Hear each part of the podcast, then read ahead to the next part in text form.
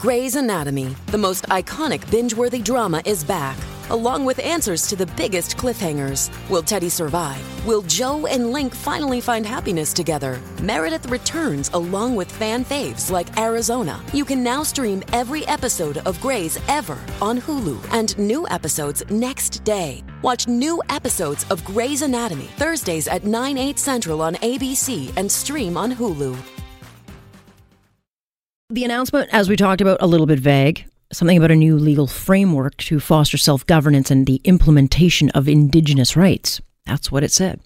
I, am not sure what that actually means. Uh, because we didn't get really any details other than the prime minister saying, quote, Indigenous peoples might once again have confidence in a system that has failed them all too often in the past. And that's not the first time we've heard that comment. We've heard it quite a bit of late. His comments, of course, coming after a very highly charged and a very racially sensitive time following uh, the acquittal of a Saskatchewan farmer who had killed, uh, had been accused of killing Colten Boushie.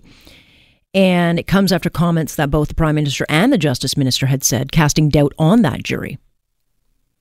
And the statements and what I think people in the legal in legal circles, uh, you know, are hearing, they're, they're deeply troubled by this.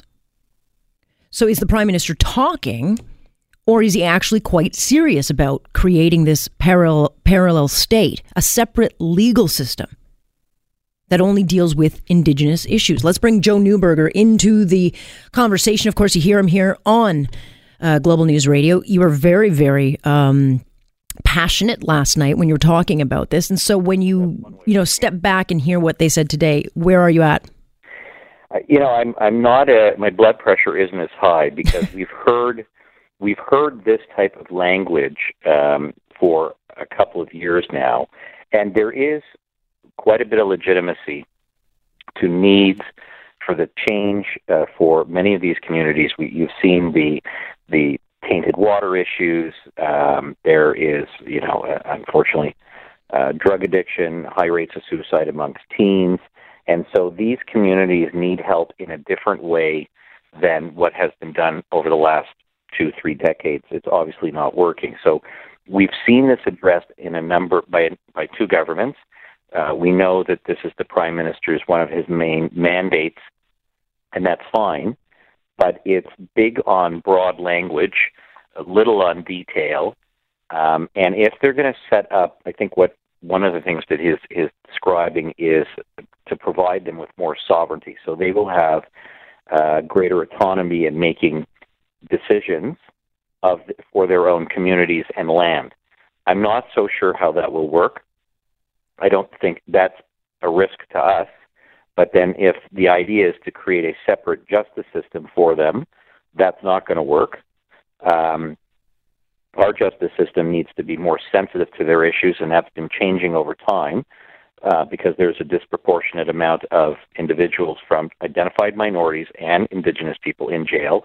So we need to look at that. But I don't want to see uh, now some sort of separate system to be dealt with uh, to deal with people who have charges that are either indigenous or something against indigenous individuals. That's something I don't want to see, and I know I'm being long-winded. But the other thing is, I just saw a, a minor comment about jury selection. Mm-hmm. That is that is the one that gets me extremely upset. And there, this is not the case where this government should act to eliminate the peremptory challenges in jury selections, which the Crown and the defense have which has been in place for such a long period of time in order to make trials fair. You you couldn't do it would literally be impossible to do a quota based jury because if you then say okay a jury has to have x amount of indigenous uh, then you would have people from the black community you would have them yeah. from the they you literally could not do that and appease everybody. No, you can't. And and and and both the crown and the defense has to have the right to challenge jurors. I mean, our system is minuscule as far as how you challenge jurors here as compared to the United States. There, it's it's full disclosure of who uh, a potential juror is and almost full cross examination. Here, it's you know you look at them, you get to know their name, occupation. Yes, you can probably tell what background they are, and then you make a decision based on many many issues. Like I've run countless jury trials where mm-hmm. where the crown attorney wants to exclude people of of color similar to my client.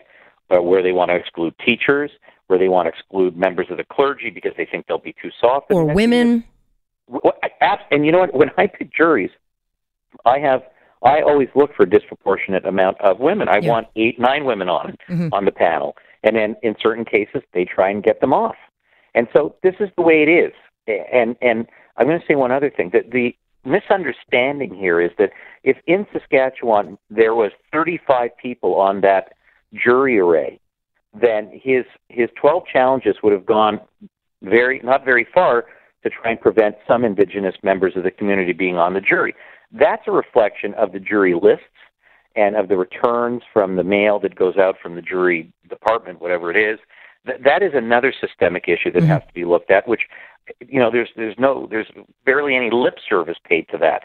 It's just attack the verdict, attack the jury, and and and try and somehow attack the defense for for doing what they have a right to do. Yeah, I mean, I think when when we talk about juries for people that don't understand it, I mean, when you go in and you get these big jury pools, because I just got my notice in the mail, I'm now up for. I know if I'd make the worst juror, by the way, I'm just telling you, guilty. There you go. I don't know, but um, I'm.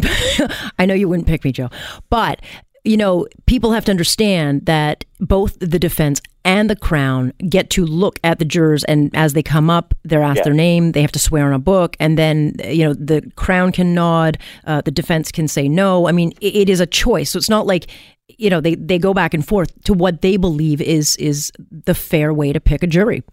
Right, and and so so if everybody understands, normally uh, for a trial that's going to be about two weeks. Let's not say a murder case, but an assault case or a robbery or something you may get a panel of about 100 jurors, maybe a little bit more, and then you get a group of 30 and they come up by name and you know the occupation and they have this archaic saying, juror look upon the accused, the accused look upon juror. And sometimes you look at, at a member because if the person doesn't make eye contact with my client or me, mm-hmm. I exclude them because mm-hmm. I want somebody to, you know, who's going to be able to make eye contact. So it's just, this is just part of the process, but it's not really, it's very narrow as far as vetting a jury. We don't know very much about the potential jurors, and only in other cases where you have a challenge for cause, which maybe the listeners can, if they don't understand, in certain cases where you have a person accused who's an identifiable minority, you can bring a challenge for cause, and on a limited basis, you will have certain questions that will be posed to the potential jurors. They're vetted by the judge. They're basically not invasive. They basically ask, would you be biased? Basically, that's what it is. And, you know, uh, you'd be shocked at how many people say they are. Because well, they want to get out of it.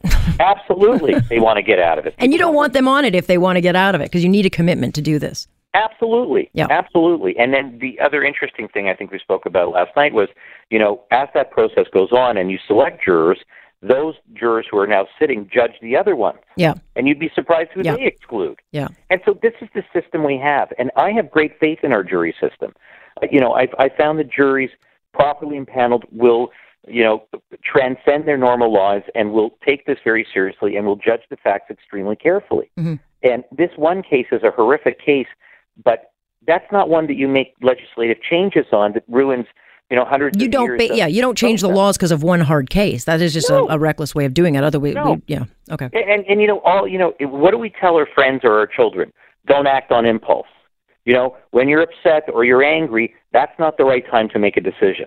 Well, all I saw was complete complete revulsion for a jury who did their job. None of us sat there. The prime minister wasn't there for the trial, nor was the justice minister.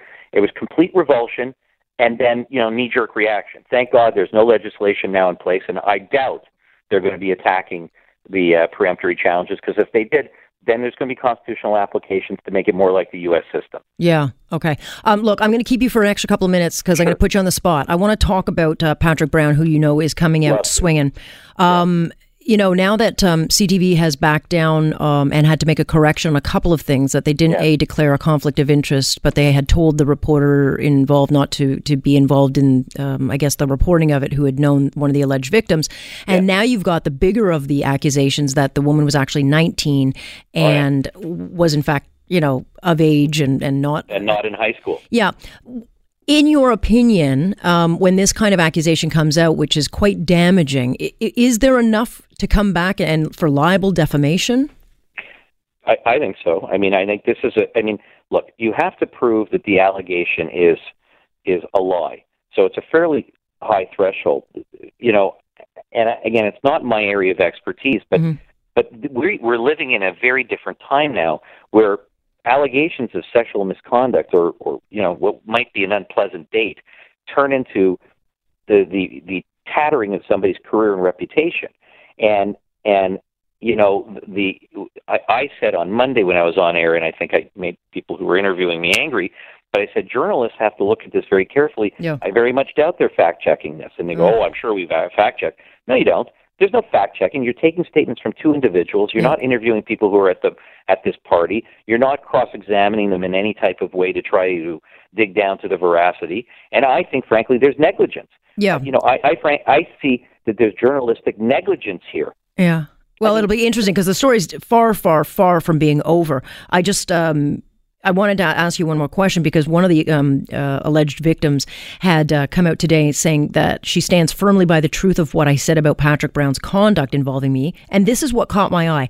Collateral details from an incident many years ago are not important, to which my head almost exploded because yeah, that is yeah. not true. And your head should explode. My head exploded. I saw the comment from their lawyer who professes in his regular life to be a defense lawyer, which he's not, in my opinion. No, the facts are the facts. And we're trying to be, our heads are trying to be trained now by certain certain organizations that inconsistencies, lack of memory, you know, association with the alleged uh, abuser afterward. None of this matters. It Doesn't matter. But you, you, you know that this case would not stand up in a court. There's not. There's no criminal offense here. What's the criminal offense? You know, asking like I, let's take it as high as you ask somebody for a sexual act. The answer is no. You're a creep and walk away. Can you imagine how often that's happening on Valentine's Day? Yeah, like as we speak. But yeah. we're human beings. Yeah. We interact. We have genetics. We've, you know, we're not perfect. We interact in all sort, sorts of ways. Maybe sometimes it's it's elegant, sometimes it's not. But this isn't. This isn't. This is news. This is the reason to get rid of the leader of a party because something happened 10 years ago? I mean, I'm not trying to diminish, you know, if this is true, but I have a hard time accepting that this is where we've come now. Yeah, absolutely. All right, I, am getting the eyes. I got to go to break. Okay, sorry. Joe, thank you very much. I appreciate it. It's my pleasure. Have a great show. You too. That's Joe Neuberger uh, joining us here tonight.